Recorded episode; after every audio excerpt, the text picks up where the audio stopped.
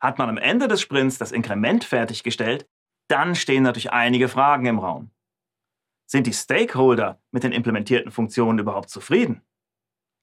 Haben sich vielleicht die Marktbedingungen geändert? Ist eine Anpassung nötig? Und natürlich, was ist als nächstes geplant?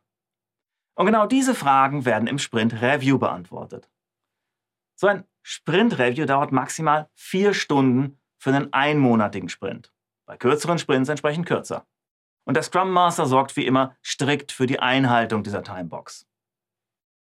Mit dabei ist das gesamte Scrum-Team und all die Stakeholder, die der Product Owner dazu einlädt. Der entscheidet also, wer hier wichtig ist. Ja, und wer macht was in diesem Meeting?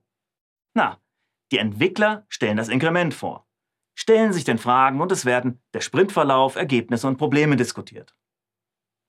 Der Product Owner, der gibt die größere Perspektive. Was aus dem Product Backlog ist schon fertig, also entspricht der Definition of Done. Und was noch nicht, was muss noch getan werden. Ja, und vermutlich werden in die Stakeholder auch löchern, wann denn der Rest endlich fertig wird. Na, und alle gemeinsam überlegen sich, was die nächsten Schritte sein sollten. Das geht dann direkt im nächsten Sprint in die Sprintplanung ein. Auch Markt und Umfeld werden betrachtet.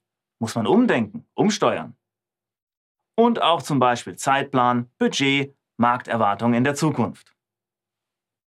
Ja, und das Ergebnis von all dem am Ende des Reviews ist dann ein aktualisiertes Product Backlog mit Elementen, die bereit sind für den nächsten Sprint.